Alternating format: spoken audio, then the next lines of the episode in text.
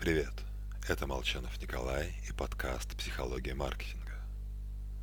Сегодня мы поговорим о том, как обмануть свой мозг или почувствовать себя настоящим Буратино. Ведь завтра 23 февраля. Всякие там вечеринки и мини-корпоративы. Поэтому научу вас фокусу. Помогу стать душой компании.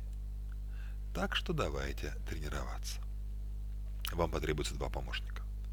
Завязываем глаза, садимся на стул. Первого помощника сажаем перед собой. Второго просим взять вашу руку, приставить к носу сидящего помощника и поглаживать кончик его носа.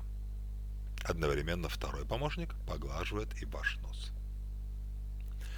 В этот момент наш мозг в глубине себя думает примерно следующее. Мой палец трогает штуку, очень похожую на нос. Мой нос тоже кто-то трогает. И что, это простое совпадение? Конечно же нет. Я же тысячи раз трогал нос рукой и испытывал схожие ощущения. Значит, и сейчас то же самое.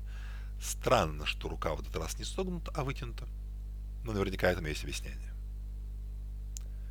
Примерно через пару минут мы испытаем прекрасное ощущение, потому что наш мозг предоставит нам это объяснение. Мы почувствуем, что нос, наш нос, удлинился примерно на полметра – то есть на длину руки. Если вы читали об экспериментах типа «Ах, под гипнозом до человека дотронулись палочкой, а он думал, что это раскаленная кочерга, и появился ожог», вот этот примерно из той же серии, только лайт-версия. Я, как настоящий ученый, сперва провел испытание над собой. Потом над родными и друзьями. Ощущения, по крайней мере быстро, появляются у 50-60% человек.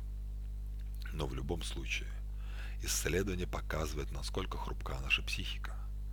Простенький эксперимент рушит картину мира, которая оставалась неизменной на протяжении всей нашей жизни, восприятие, перцептивную карту собственного тела.